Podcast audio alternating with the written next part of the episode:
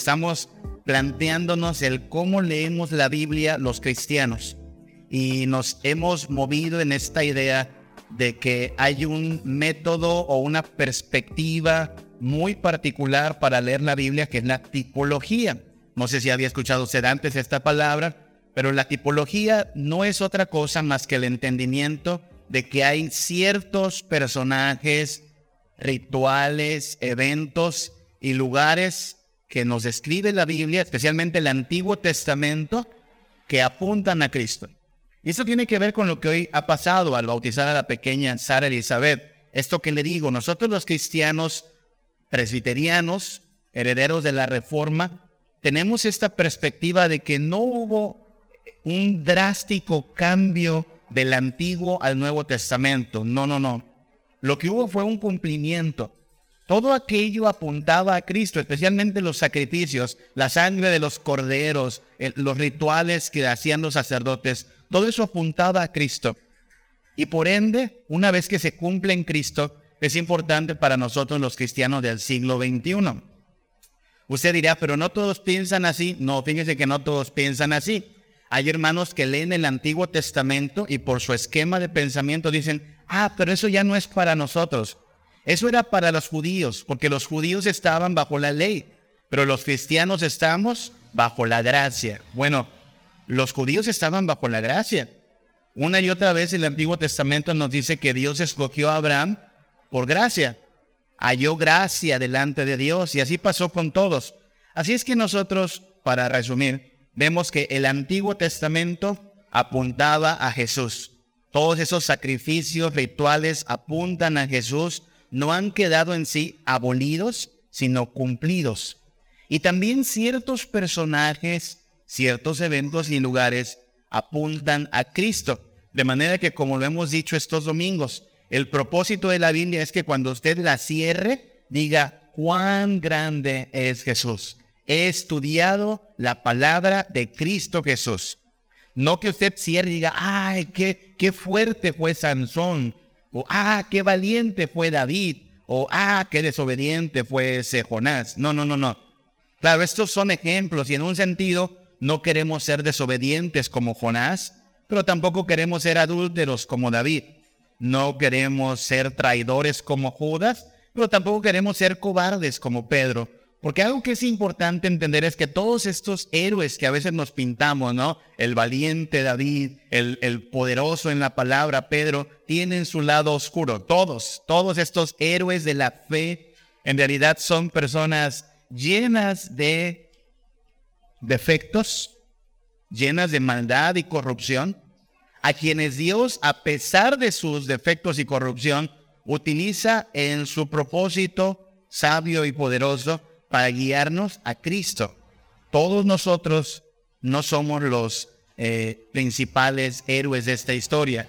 Ni lo es Pedro, ni lo es Pablo, ni lo es Sansón, ni lo es David. El héroe de la Biblia es Jesucristo. Por eso al leer la Biblia tenemos que leerla como cristianos. ¿Cuál es la prueba de fuego? Porque mire, la razón por la cual me importa que estudiemos esto, aparte de que es eh, el libro de Hebreos es, es un libro que te presta de trasfondo para hablar de esto, es que todo el tiempo estamos siendo bombardeados de enseñanzas, hermanos. Si algo me consta es que usted recibe mensajes por diversas fuentes, incluso mensajes que tienen envoltorio de cristiano, ya sea porque una tía le manda cada mañana un mensajito al WhatsApp o tendrá un grupo de familia en WhatsApp y ahí alguien siempre manda un pensamiento, una cadenita y cosas así, o en Facebook o en las redes sociales. Y entonces nos bombardean todos estos mensajes que parecen cristianos, y muchos de ellos espero que lo sean, pero muchos de ellos no. Son solo un mensaje optimista, motivacional, pero el gran ausente es Cristo. Esta es la prueba de fuego, hermanos. Cuando usted lea algo cuando usted lea un mensaje, una capsulita, un devocional, hágase la pregunta, ¿dónde está Cristo? O pregúntese, ¿podría yo hacer esto sin ser cristiano?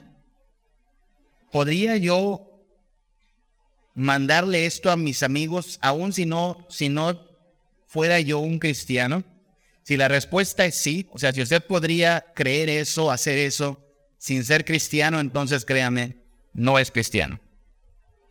Es la razón por la cual queremos ser muy enfáticos. Miren, no sé si ya lo han notado, algunos a veces me preguntan, oiga, ese canto que entonamos el domingo, ¿dónde lo encuentro? No? Y, le mandamos el, link, pero les, advierto a muchos de ustedes, ¿no? Pero cambiamos algunas palabras, ¿verdad? Porque el canto en general puede estar bonito, ¿no? Diciendo cosas como, te amo, me gusta tu presencia, quiero conocerte más, pero se les escapó, no sé por qué, en el camino del estudio a la grabación se les escapó que, ay, no está explícitamente el nombre de Cristo. O sea, dice, te amo, me gusta estar en tu presencia, eres importante en mi vida. Pero si no está específicamente Cristo allí, yo se lo podría cantar a mi abuelita, o a Martita, o a mis hijos, ¿no? Te amo, quiero más de ti, eh, disfruto tu presencia. Entonces, cuando nos encontramos con algo que en general está bien, pero que no fueron muy intencionales en mencionar el nombre de Cristo, pues se lo aplicamos, ¿no? Y mencionamos ahí, hacemos algún acomodo en la letra para que el nombre de Cristo sea bien claro, porque esta es una iglesia cristiana. Y eso es importante en todos los aspectos. Mire, me acaba de pasar. Gracias por todos los que, los que me comparten su, su apoyo, hermanos, su oración en, en esto que estoy aprendiendo a hacer, que es cuidar el, cargo de educación en la iglesia, en la Asamblea General, es, es extenuante a veces, ¿sabe? Porque lo que toca es leer todo lo que va a publicarse. O sea, bueno, Martita no me dejará mentir, cada día hay muchas llamadas. Yo, oiga, pasó, le voy a mandar esto, chequelo, porque si no le damos como la palomita, no pasa. Entonces es una gran responsabilidad, ¿no? Y ayer, ayer precisamente tuve que decirle a un, a un hermano, un colaborador de una revista, me mandan unos artículos para una revista el tema del mes va a ser la felicidad. Muy buen tema, claro, me encanta el tema. Cómo podemos ser felices en Cristo, cómo solo en Cristo tenemos gozo. ¿Se acuerdan del que el canto? Solo Dios hace al hombre feliz. Eso creemos los cristianos. Entonces, una serie de artículos, en todo voy palomeando, bien, bien, aquí, mira, cámbiale esto, aquí, mira, eh, esto está un poco extraña, la forma en que lo puse es, me siento como el de la Inquisición, ¿no? Diciendo esto sí, esto no. Pero uno de plano le dije, ¿sabes qué? Este no pasa. A veces nos llegan colaboraciones de personas que dicen, bueno, escribí esto a ver si les sirve y las aceptamos para revisar. La colaboración básicamente lo que decía es que la felicidad, este texto decía, la felicidad está relacionada con los elementos químicos que hay en tu cerebro. Serotonina, dopamina y una serie de otras sustancias, ¿no? Entonces, eh, todo el texto explica qué es la serotonina, la dopamina y qué alimentos la contienen. Nosotros creemos que puede haber, por supuesto, sustancias que están relacionadas con la felicidad, no porque la produzcan, es decir, no que produzcan la, la felicidad, perdón, sino porque la felicidad, la persona contenta, pues entonces puede producir estas sustancias. Es decir, no son la causa de, sino el efecto de. Conocemos lo que dice el Proverbios, ¿no? El, el, corazón alegre constituye un buen remedio, pero el espíritu triste seca los huesos. Pero en todo el escrito tengo solo una descripción de las sustancias y luego un, eh, una conclusión del tipo, pues ahora entonces hay ejercicio, coma estas cosas saludables y disfruten la felicidad que Dios le da. Entonces digo, bueno, no, no le vas a dar un coscorrón a la persona que te mandó eso, hermano, pero no lo vamos a publicar porque no necesitas ser cristiano para eso. Otro día hablamos del hecho de que bueno puede, hermanos, que solo vaya con el doctor y digo, inyectenme serotonina para ser feliz. No, si, si ese fuera el caso, hermanos, todos seríamos felices acá. No, hay algo más por allá, solo Dios hace al hombre feliz. Entonces, con la pena le digo, hermano, esto no pasa. Y, y, y como yo tengo la autoridad ahora, pues tiene que hacerme caso, ¿no? No pasa. Y no va a pasar porque el gran ausente, ¿quién es? Cristo. Yo necesito a Cristo para ser feliz. Usted lo necesita. Cristo es el centro, Cristo es el fundamento, Cristo es la necesidad primaria. Entonces cuando usted vea lo que sea, ¿eh? un canto, un artículo, un, un, libro, una predicación de quien sea, aun si soy yo, aun si soy un anciano de iglesia, si Cristo no es el centro, si, eh, si Cristo no es esencial para llevar esto a la práctica, hermano, entonces eh, hay que acercarse a lo mejor, si es de confianza, hacer que si diga, hoy, hoy le faltó mencionar a Cristo, ¿sí? Necesitamos a Cristo. Así es como leemos también la Biblia. ¿Dónde está Cristo? Esa es la pregunta que nos hacemos. Eso es lo que significa ser cristocéntrico. ¿Ha escuchado usted esa palabra? Estoy casi seguro. Ser cristocéntrico es entender eso, es el centro, es el fundamento. De ahí partimos para lo demás. Hay cosas que no necesitas, hay cosas para las cuales no necesitas a Cristo. Por ejemplo, la consejería matrimonial solo se puede dar en el contexto de Cristo. Sí, porque yo puedo decirle, no, pues, eh, sea educado con su esposa, trátela bien, llévenle flores, todo eso está bien, pero no necesitas ser cristiano para hacer eso, ¿sí? No. Puede ser romántico y atento sin ser cristiano, pero no es lo que Cristo está demandando de los esposos, nada más. Eh, de la misma manera, hay quien piensa que, que Cristo es importantísimo, importantísimo para abandonar el vicio, por ejemplo.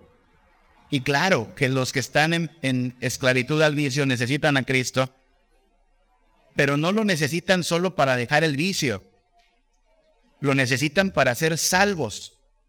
Se equivoca quien piensa que su principal problema es su vicio, no, el vicio es un síntoma de un problema más, más profundo que es su corrupción.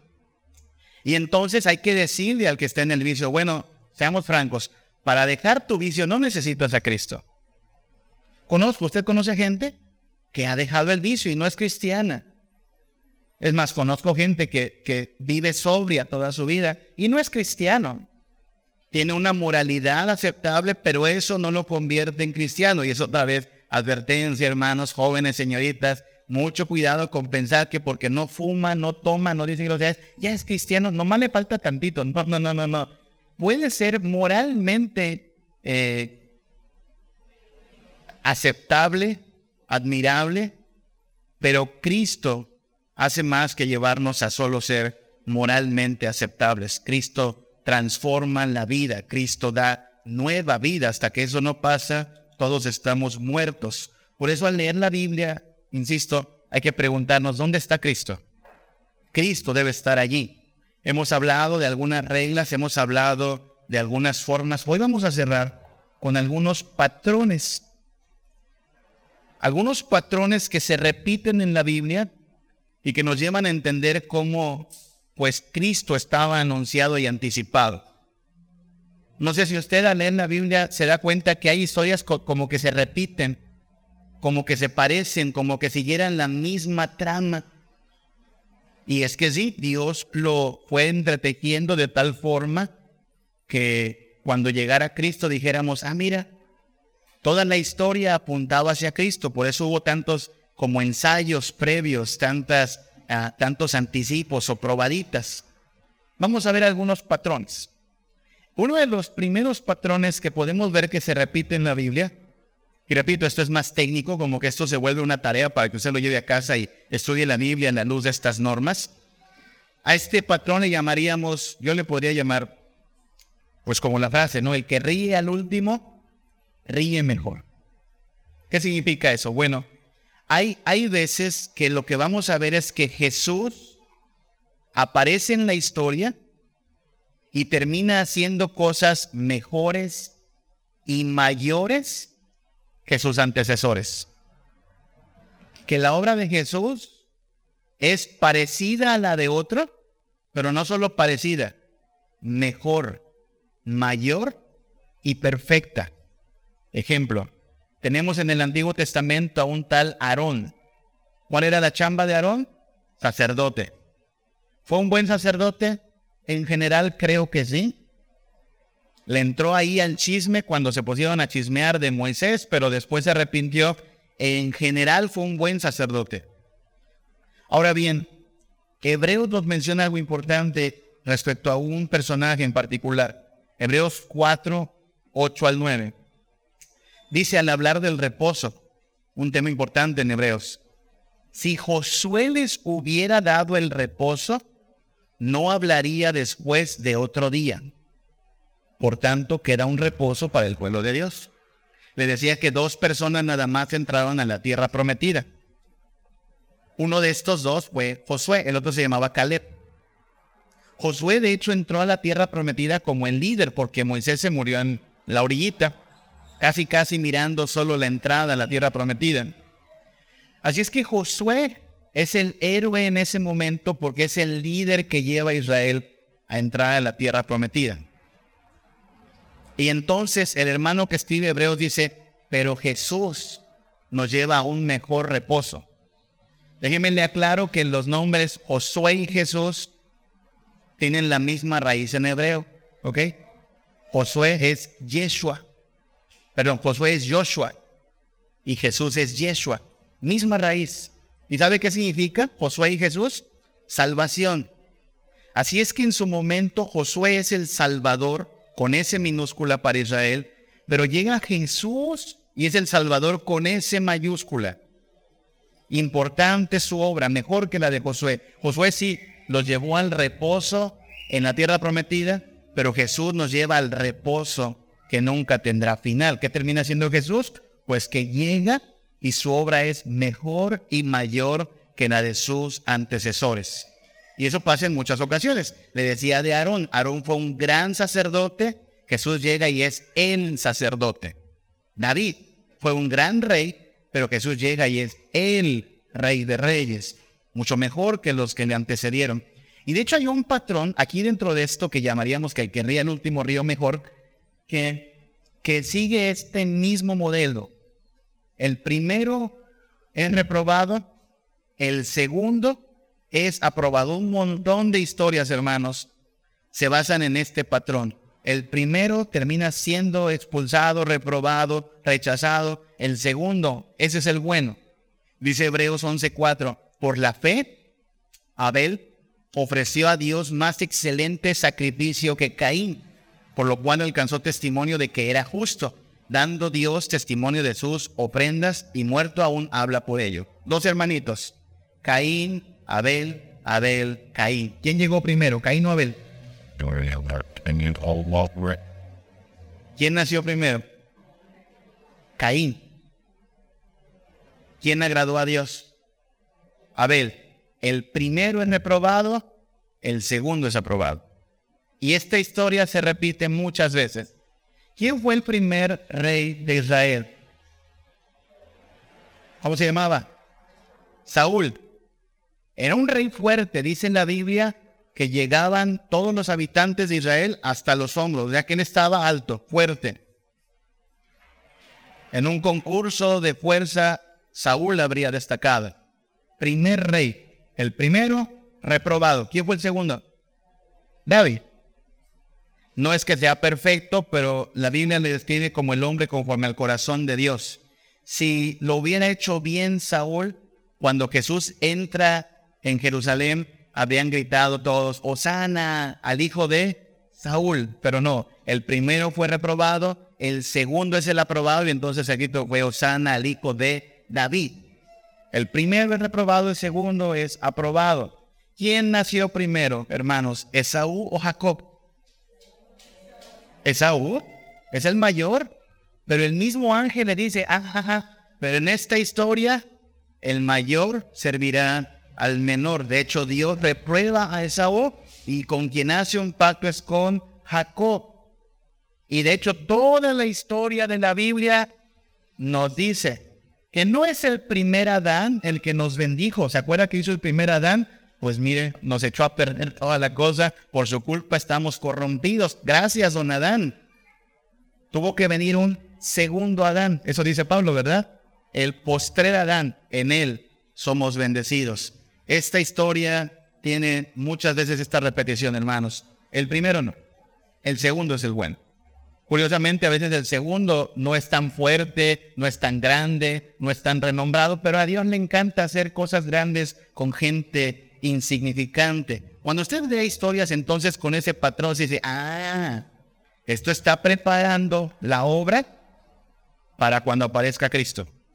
Cuando aparece Cristo nos damos cuenta que, mira, de quien menos nos esperábamos, un carpintero venido de Nazaret, terminó siendo nuestro Salvador. Sí, las historias apuntan hacia allá. Quien ríe al último, ríe mejor. A veces el patrón cae dentro de lo que llamaríamos, eso no me lo esperaba. Muchas historias tienen este giro, como que uno espera que las cosas van a ocurrir de una manera y de pronto, oh sorpresa, Dios nos da una nueva forma de hacer las cosas. Es decir, Jesús aparece en la historia y realiza su obra de una forma inesperada, que incluso a veces contradice a lo que se esperaba, a lo que podría pasar. Mire un ejemplo, aquí en Hebreos. Bueno, antes del ejemplo. Usted sabe que en nuestra doctrina creemos que Jesús cumple tres oficios, ¿verdad? Profeta, rey y sacerdote. ¿Ok? Y hasta allí vamos bien, somos reformados, profeta, rey y sacerdote. Pero a veces no nos ponemos a pensar en que hay un problema cuando hablamos de sacerdote, por algo muy sencillo. ¿De dónde tenían que ser los sacerdotes? ¿De qué tribu, hermanos? De la tribu de Leví, ustedes lo saben. La tribu de Aarón, la tribu de Leví. ¿Y de qué tribu nació Jesús? ¿De Leví? No. Sí sabía, ¿verdad? Jesús no viene de la tribu de Leví. Jesús viene de la tribu de Judá. De ahí es David. Por eso ahí no hay problema. Es descendiente de David perfecto para ser el rey heredero. Sí, pero el sacerdocio no. ¿Cómo le va a decir usted entonces a los testigos de Jehová que ponen eso de argumento? No es de la tribu de Leví, como dices que es tu sacerdote. Hebreos, fíjese qué interesante y bonito. Hebreos 7 se anticipa y dice, bueno, bueno, bueno. Versículo 12. Cambiado en sacerdocio, necesario es que haya también cambio de ley. O sea, no se puede cambiar el sacerdocio así como así. La ley dice que es de la tribu de Leví. Así es que quien venga a ser sacerdote tendrá que conformarse a lo que la ley dice. Tiene que ser de la tribu de Leví, a menos que quieras cambiar la ley, la cual no se va a cambiar. Y aquel de quien se dice esto, es decir, de que va a ser nuestro sacerdote, pues resulta que es de otra tribu, de la cual nadie sirvió al altar, se refiere a Jesús, de la tribu de Judá. Y entonces dice el versículo 14, porque manifiesto es que nuestro Señor Jesús, nuestro Señor, vino de la tribu de Judá, de la cual nada habló Moisés tocante al sacerdocio. Y esto es aún más manifiesto si a semejanza de Melquisedec se levanta un sacerdote distinto. ¿Qué está diciendo el hermano de Hebreos? Algunos van a decir, no cuadra. Nos estás diciendo que Jesús es el sacerdote. Recuerde que toda la doctrina de Hebreos es Jesús es el sacerdote. Muy bonita tu exposición, quien quiera que haya escrito Hebreos, pero resulta que tenía que ser de la tribu de Leví, no de Judá. Y entonces el hermano de Hebreos dice, sí, pero ese es un sacerdocio superior, como Melquisedec. ¿Quién era Melquisedec? Alguien que no fue ni siquiera del pueblo de Israel. Un sacerdote que Dios puso en la historia que era al mismo tiempo rey y sacerdote, y que cuando llegó Abraham, después de una batalla, le pide a Melquisedec que lo bendiga. De hecho, lea todo el argumento de Beos. La pregunta es, ¿quién es mayor, el que bendice o el que es bendecido? O sea, yo sabemos, el que bendice es mayor, por eso yo le pido a alguien mayor que yo que me dé su bendición. Y aquí en la historia, ¿quién bendice a quién? ¿Abraham a Melquisedec o Melquisedec a Abraham? Respuesta, Melquisedec a Abraham. Entonces es mayor el sacerdocio de Melquisedec. Por eso Jesús no es un sacerdote al estilo de Aarón, es un sacerdote en un nivel VIP, especial, superior, rey. Y entonces eso llega al patrón de, ah, pues eso no nos lo esperábamos. Porque si seguimos el patrón, habríamos dicho, pues Jesús tuvo que haber nacido de la tribu de Leví. Pero no, nace de otra tribu y aún así hay una explicación del por qué. ¿Por qué? Hay que aclarar, hermanos, algunas de estas sorpresas que encontramos en la Biblia pasan desapercibidas porque como ya conocemos el Nuevo Testamento, ya lo hemos leído, pues como que estamos acostumbrados. Es como cuando usted ve una película y la ve cinco veces, pues esas escenas que al principio le impresionaron ya no son tan impresionantes porque ya se las sabe. Pero en Hebreos y en la Biblia entera hay muchas sorpresas hacia el Nuevo Testamento. Hebreos 9, 11 al 12 dice de Jesús, Pero ya estando presente Cristo, sumo sacerdote de los bienes venideros por el más amplio y más perfecto tabernáculo no hecho de manos, es decir, no de esta creación, y no por sangre de machos cabríos ni de becerros, sino por su propia sangre, entró una vez para siempre en el lugar santísimo, habiendo obtenido eterna redención. A los primeros que leyeron este pasaje, los ha de haber dejado con la boca abierta este pasaje, hermanos. Lo que está diciendo es que el sacerdote entró no con la sangre de un animal, sino con su propia sangre. Si antes de Cristo cualquier sacerdote hubiera dicho, ¿saben qué? Hoy el sacrificio no va a ser de un cordero. Hoy yo voy a derramar mi sangre. Le han dicho, estás loco. Se imagínese un día que Aarón dice, ¿saben qué? Se me ocurre que hoy va a ser mi sangre la que rocíe en el lugar santísimo. Al loco Aarón. Esa es una novedad. Cristo llega con un sacrificio de sí mismo. Y algo más, dice que entró una vez para siempre. Imagínense que Aarón hubiera dicho en alguno de esos años en el desierto, ¿saben qué? Hoy no me esperen. Voy a entrar al lugar santísimo y ahí me voy a quedar. Pues a ver cómo le hacía, porque generalmente morían los sacerdotes cuando hacían esas locuras, ¿no? Pero Jesús dice que entró una vez para siempre al lugar santísimo. Esto es una novedad, hermanos. Es una sorpresa. Le digo, los que leyeron por primera vez esto se han de haber quedado pues de a seis, sorprendidos, ¿no? ¿Qué está diciendo? Entonces fue su sangre, entonces entró, no va a volver a salir, no, porque ya nos abrió el camino al lugar santísimo. Entonces lo que hay que hacer es ponernos en los zapatos de esa primera audiencia, preguntarnos si por primera vez estuvieran leyendo este pasaje, ¿qué sorpresas me encontraría? Porque a veces conocemos tanto la historia que ya estamos acostumbrados a, esos momentos en que deberíamos quedar asombrados. Otro patrón muy común es este. Usted sabe, hay muchas historias donde el patito feo resulta ser el cine. ¿Se acuerda de ese cuento? Un patito feo que es despreciado, pero después se vuelve más bonito que sus familiares los patos. Muchas historias en la Biblia nos narran de una persona que es menospreciada, que es agraviada, pero a pesar de eso se mantiene íntegra delante de Dios. Y en cada una de estas historias podemos ver representado a Jesús.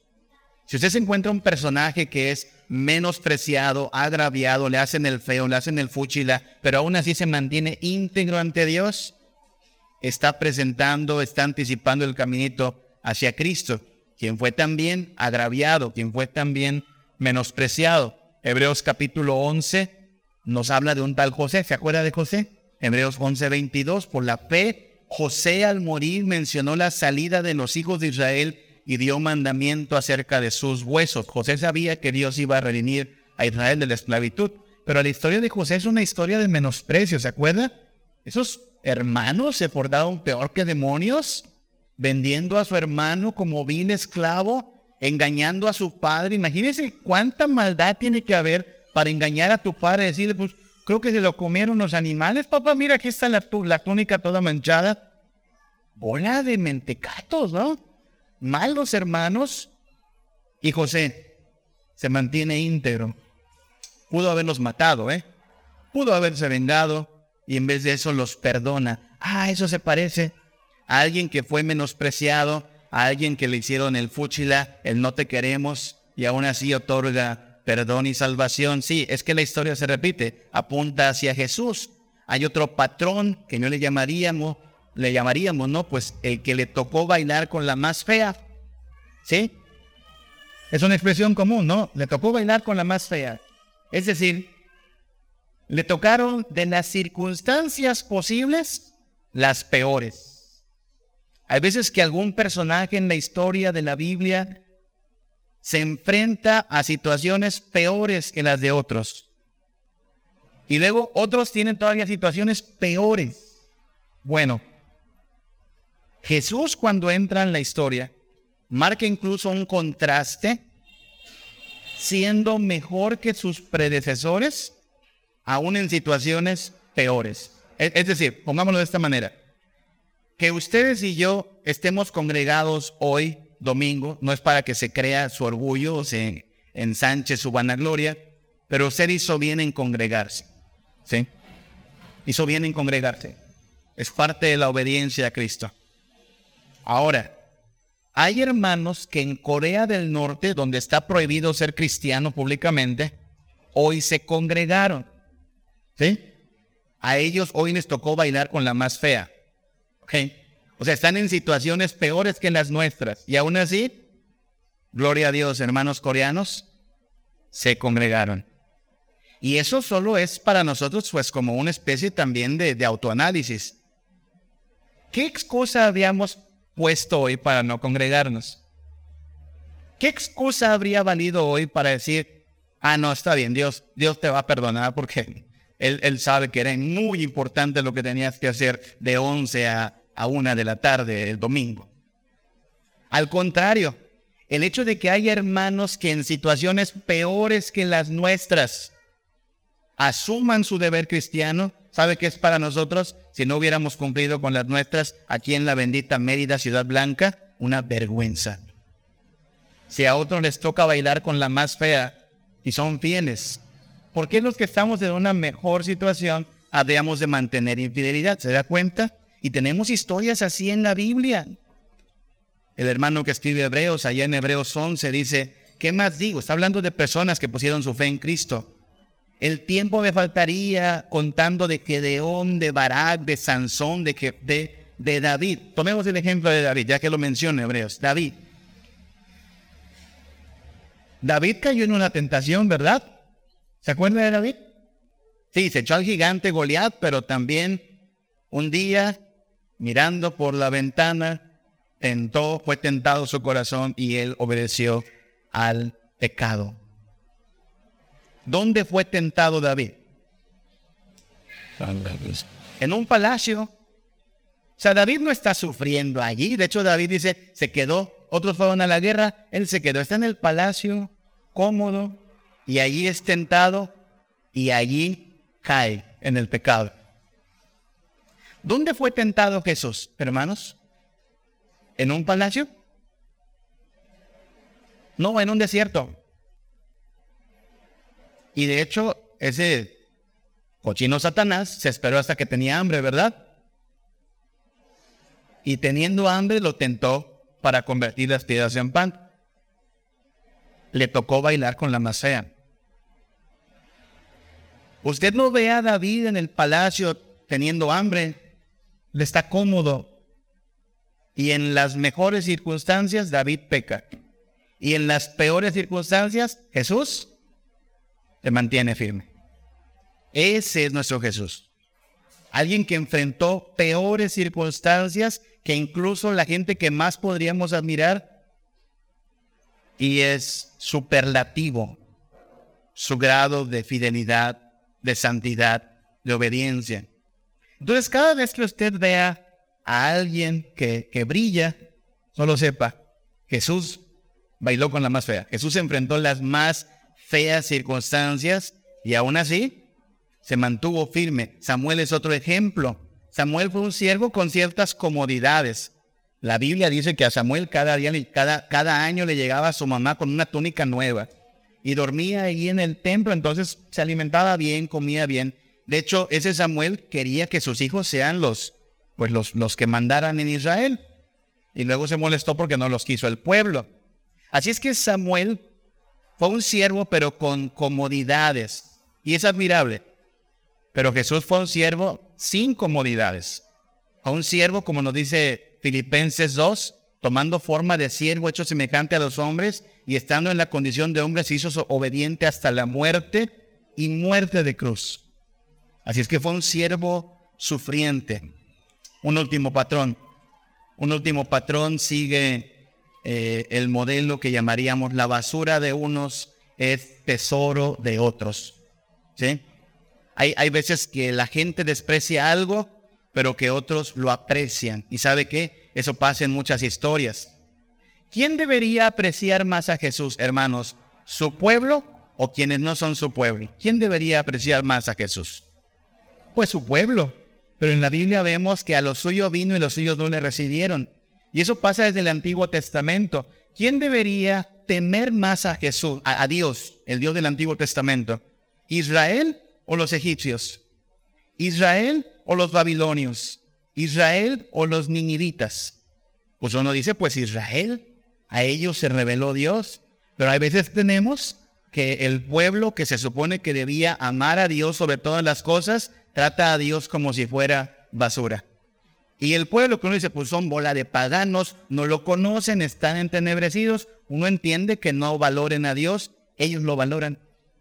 La basura de unos, el tesoro de otros. Hay muchas historias así. Historias donde alguien fuera de la comunidad del pacto aprecia más al Señor que aquellos que se suponían no debían hacerlo. Hebreos nos habla de una tal Raab, ¿se acuerdan? Raab. Hebreos 11:31. Por la fe Raab la ramera no pereció juntamente con los desobedientes, habiendo recibido a los espías en paz. Esta Raab dijo, tengan misericordia de mí, su Dios es grande. Es una ramera. Aparte, es una filistea. Por sus venas no corre la sangre de Abraham. Pero esta mujer tiene más fe que los de Israel. Y eso pasa con Ruth. ¿Se acuerda la historia de Ruth? Sus suegros no creyeron en Dios. Ese Enimelech, esa Noemí, no creyeron en Dios. Tan pronto llegó la tribulación, jalaron para Moab, pueblo pagano. Pero Ruth dice, pues yo creo que me va mejor yéndome con con tu pueblo, tu pueblo será mi pueblo, tu Dios será mi Dios. ¿Se da cuenta? Para unos el Dios del pacto es basura, para otros es el tesoro. ¿Se acuerda de Naamán? Un sirio, no es judío, es un sirio. Quien gobierna acá en Israel es un rey pues más impío que nada, debía amar a Dios, pero el rey de Israel no tiene temor de Dios, pero el rey de los sirios confía en el Dios de Israel y manda a Naamán. ¿Qué es esto? ¿Cómo es que gente de afuera tiene más fe que quienes se supone? ¿Se acuerdan el Nuevo Testamento? Le historia de un centurión que llega diciéndole a Jesús, con que tú lo digas, yo creo que puede ocurrir la sanidad de mi criado. Y la palabra de Jesús es, ni aún en Israel he hallado tanta fe. Hermanos, esto es como una especie de, de sape para nosotros, donde Dios dice, mira, mira, los de afuera a veces tienen más temor de mí que los de adentro. Mira, los que son, que, que se supone no me conocen, a veces muestran un poco más de respeto que los que se supone me conocen. Esta historia se repite. ¿Para qué, hermanos? ¿Para qué Dios repetiría tanto los mismos patrones? Porque usted tiene que ir a su casa y aplicar esto a su estudio de la Biblia. ¿Por qué se repetirían tanto estos patrones? Para que al final de leer las escrituras usted y yo entendamos, solo Cristo es el fundamento de nuestra vida. Solo Él es supremo, solo Él es sacrificial, solo Él es sabio, solo Él se solidarizó con nosotros, solo es salvador. La vida cristiana se trata de poner a Cristo en el centro. Cuando Cristo es el centro, todas las cosas alcanzan y ocupan su debida proporción. Pero Cristo es el fundamento. De hecho, por eso es una de las proclamas de la reforma. Solo Cristo. No hay otro mediador, no hay otro intermediario, solo en Cristo somos salvos. Por eso esta es una iglesia cristiana. Y roguemos a Dios que entonces al venir este libro lo veamos no como un libro motivacional, no como un libro de mensajes positivos, no como un libro de palabras solo eh, dulces y amables, que claro que las hay. Este libro nos fue dado para llevarnos a la única persona que nos puede salvar, a Cristo. Así es que hay que leer este libro pues como cristianos y obedecerlo como cristianos en sometimiento y confianza en Cristo Jesús. Vamos a estar de pie y vamos a orar y vamos a pedir la dirección de Dios para esta semana. Padre, te damos muchas gracias por amarnos y bendecirnos, por traer tu luz y tu salvación a esta tierra, por darnos tu libro inspirado que puede dirigirnos al único que nos puede salvar, que es Cristo Padre ayúdanos a ser muy, muy precavidos al escuchar mensajes, al recibir mensajes, analizarlos a la luz de tu palabra, Señor. Que Cristo sea el fundamento, que Cristo sea lo esencial de nuestra vida, que tu libro nos lleve a Cristo, que la fe nos haga poner la mirada solo en Cristo, que nuestra felicidad, nuestra dicha, nuestro consuelo dependa no de las circunstancias, no de cuánto poseemos, no de los sentimientos, sino de tener a Cristo como el único Señor y Salvador en nuestras vidas, Padre. Arraiga nuestros corazones en tu Hijo Jesús, cubre nuestra vida en la justicia perfecta de tu Hijo, Padre. Llévanos a ser obedientes e imitadores de Cristo Jesús como hombres y mujeres, sea donde quiera que estemos, Padre. Guárdanos del mal, Transfórmanos, se lo pedimos en el nombre de Cristo Jesús. Amén. ¿Qué puede dar perdón? Solo de Jesús la sangre y un nuevo corazón. Solo de Jesús la sangre. Precioso es el raudal todo.